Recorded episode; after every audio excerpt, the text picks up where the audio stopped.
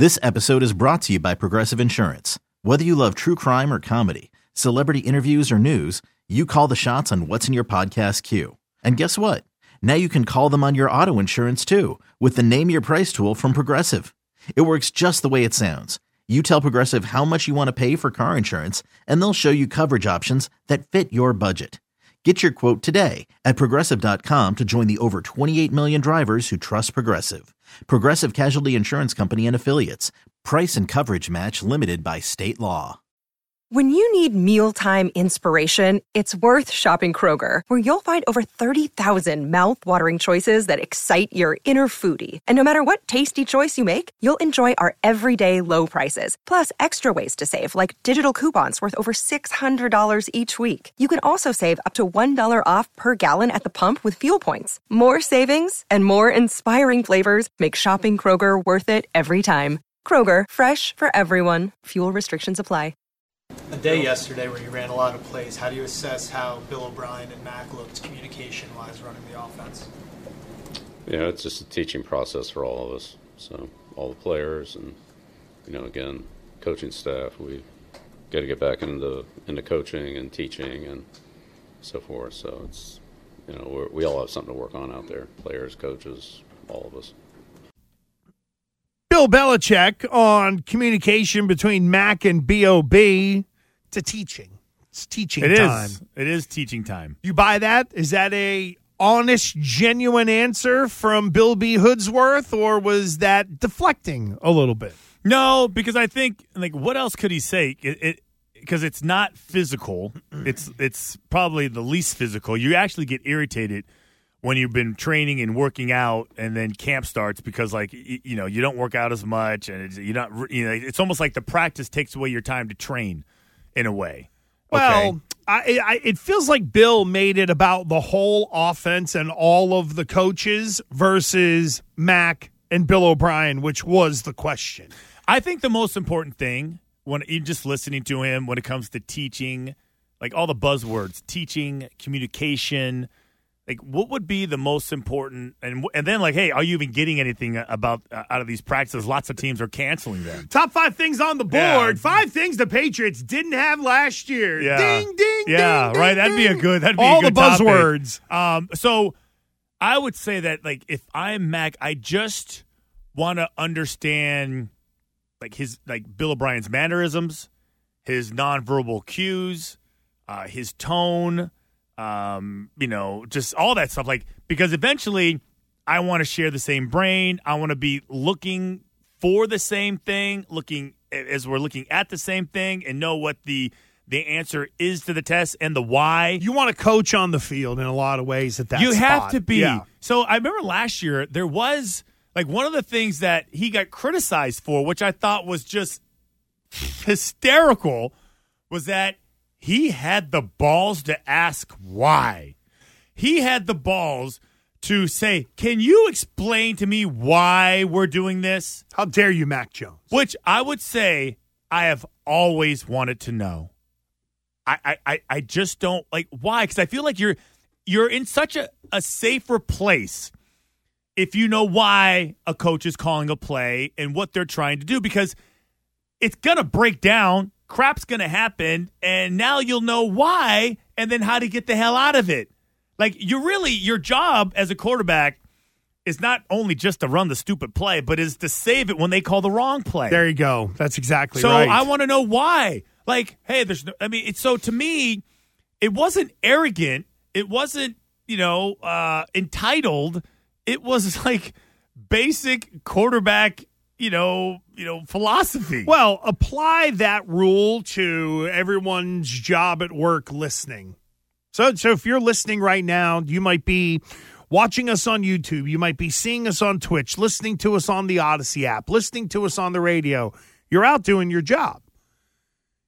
Don't you have an idea at your workplace of the the the why you're doing something? The whatever it is that you want to if you're a mailman, if you're like our guy Dice, there's mail to be delivered. What is the why? Why people need their mail. They need those gimmicks that come in the mail called bills. They need their checks. They need things delivered. And uh, yeah, that's a very simplistic explanation, but a lot of people at work will normally ask, why or where are we going with this? What is the end game? If we have conversations with Ken, you know, we'll ask, okay, well, what's the intent here? What do you want to get out of this? Like we're putting together the pregame, and it's the what do we want? How do we want to do it? You're asking those kinds of questions. I think it's very normal and very natural, but and Bill smart. Belichick was more loyal to a guy who couldn't do the job than the kid asking the questions. And now, Christian, it feels like all of that is water under the bridge. Hey, Billy O's here. He's running the offense. He's gonna Mac's our quarterback. You know, like Bill took away the a lot of the questions that there were about who was going to be the guy. Yeah, and I'll even say it's it should be. You should really have that mentality at every position. Mm-hmm. The the more I understood what the coach was trying to do, the better I was as, as an offensive player, understanding blocking schemes, route progressions. Because if I know how things are supposed to go and what we're trying to do, I instantly recognize, oh, I'm screwed up. I shouldn't be over here because they're trying to do this. Hey, they're trying to work this backside, like, you know, dig concept. And holy crap, I'm in the way. I ran my route too far inside. I should have taken an outside release. I oh, eh, I was going too far downfield. I should have cut. Oh, I could. I know. Whoa, I can't be in this area. Instead of just blindly running the stupid route, because that's what that's what you call like that's when you start really becoming advanced. Well, you Even- start to hear be a football player. You can't be a football player if you aren't educated on what you're running. And I would say most players coming out of college only know their job. Mm-hmm. Like the and, and and that's just Were you like that? Well, for the most part, because you know it's the the, the college offense is so basic. It's we had a our, our run plays were eight and nine. right, it was like eight to the right. So you ran outside switch to the zone. Yeah, it was real simple. You know, and our plays were real easy too. There was not much mm. creativity, but when you got to the league, I remember like this specifically, like with Charlie Weis, and is like he would really get on guys for not knowing why. Like, why do you think we're doing this? It's a rhetorical question, and then he would give you the answer, right? And I was like, wow, like I usually don't give a crap, but man, like now I can sit there and yell at Brady for doing it wrong. Or I can be like, oh, I know what he's doing because I know how it's supposed to work and what our danger areas are. So I, I'm getting the hell out of this. I know he's seeing it too. That's that's next level, high end, PhD level route running like that Brady has with all his best receivers. It's not that they can't run routes. It's not that they're not fast. They just don't understand where to go. When you hear people talk about offensive concepts, that is what Christian just broke down for the players. And last year we had heard about outside zone, outside zone, all all camp, right? Outside zone, outside zone. Oh my God, can they run that that zone run scheme and all that kind of stuff? And that's where the why comes into play. Because if there was one thing that wasn't broken, it was the Patriots running game. And on the whole, it's been pretty good over the years. And I'm sure there was more than just Mac Jones asking, hey, why are we doing it this way? If you're the center, David Andrews, and you've been in this offense forever, and your ISO run game has been pretty damn good, where it's not real complicated to figure out up front. A lot of double teams up to the second level, and there you go. And put a 230 pound back back there, and there's five yards in theory. Until you get somebody who comes in and just says, well, we're going to do it differently because eh, we want to run it differently. It doesn't work for a lot of guys. Yeah, I, I just think it's uh, like my car has this uh, this like uh, I'm sure maybe your truck does it. Did you get it fixed, by the way? Your I car did, looking finally, good now? Finally, Yeah. yeah, still running around with the unpaid ticket, but I hope to rectify that. Oh, well, that was with another license plate. You can get away with but the the thing is like so my so it, if I get even close to another car, it's this whole alert system and oh, you got the side things? Yeah, like beat- it that, like, totally- they- does it turn your wheel? It does. I turn that part off. Yeah, I don't have any of that in my truck. Uh, I don't like it because it, it's always veering me towards another direction. So I turned it off. Um, but it's like if that's what knowing why gives you, it's an alert. This doesn't look right. Like I'm about to something bad's about to happen. That's what my car does. It provides me like like a you know uh you know pre-impact like warning. If you don't recognize how your situation, you're going to get in a wreck. And if you don't have the why, you don't know. You just don't. You, you're not prepared for it.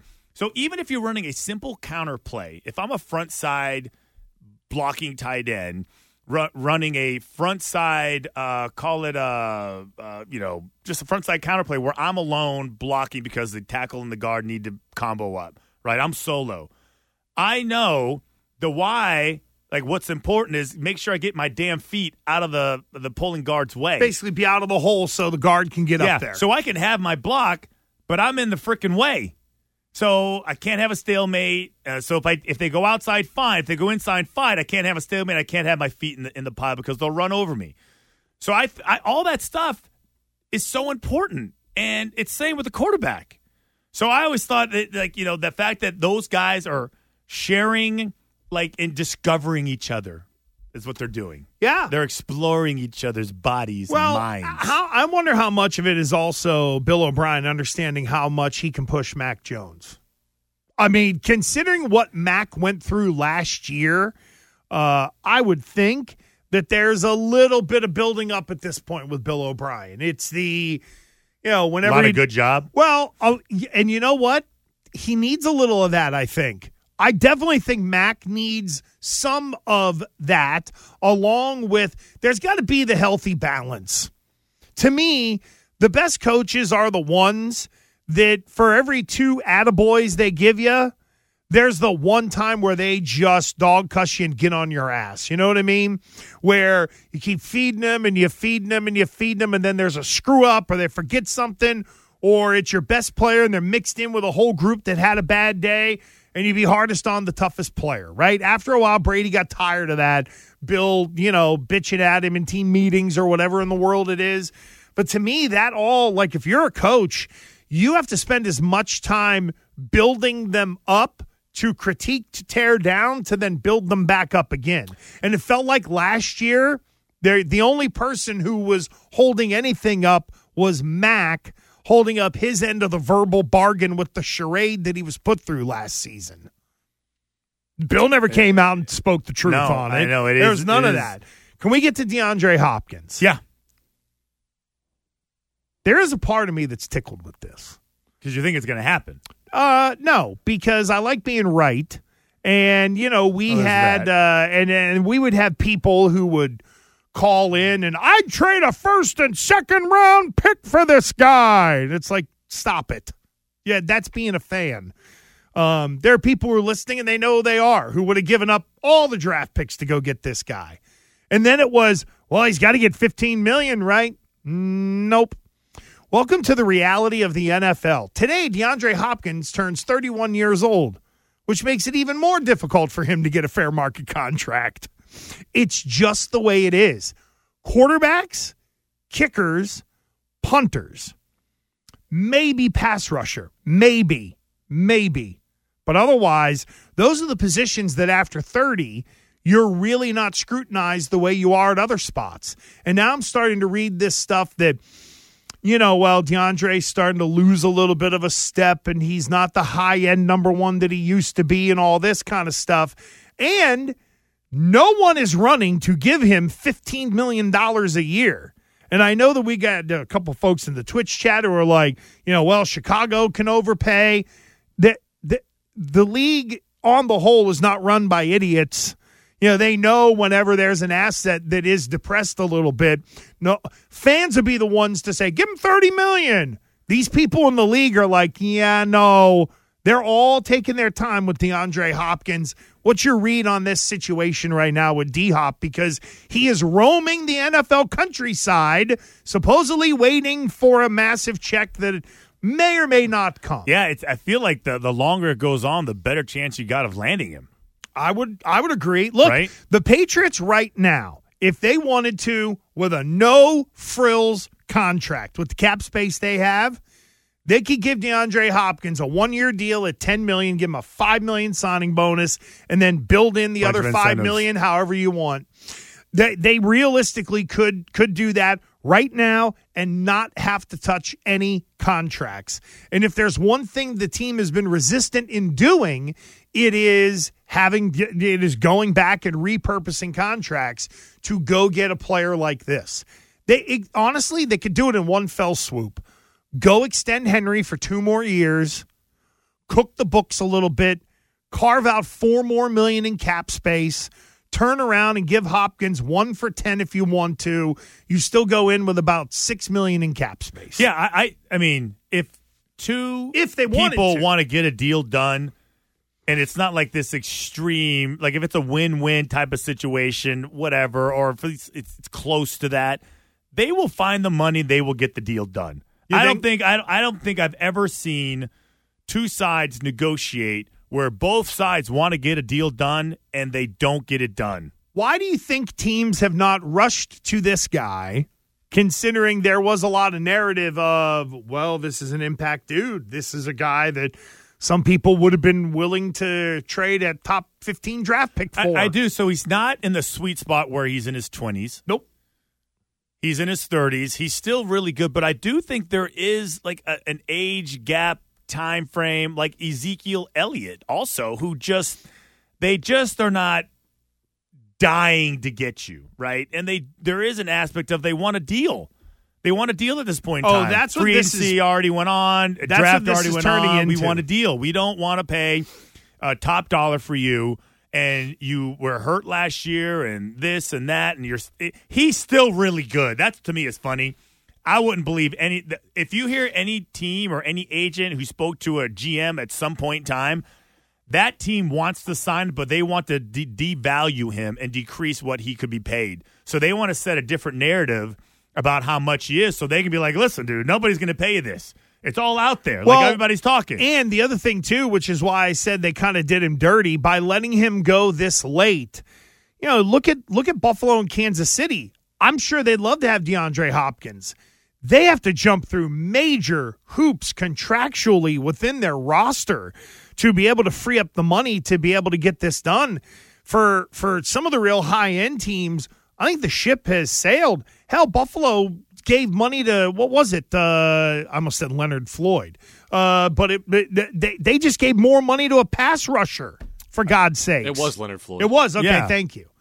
I yeah, mean, I was like, wait, that is who it yeah. Is. yeah. So they doubled down on adding another pass rusher because maybe they know Von Miller isn't going to be able to make it through, and that was the one thing they needed to Last possibly get too. through the postseason. Yeah.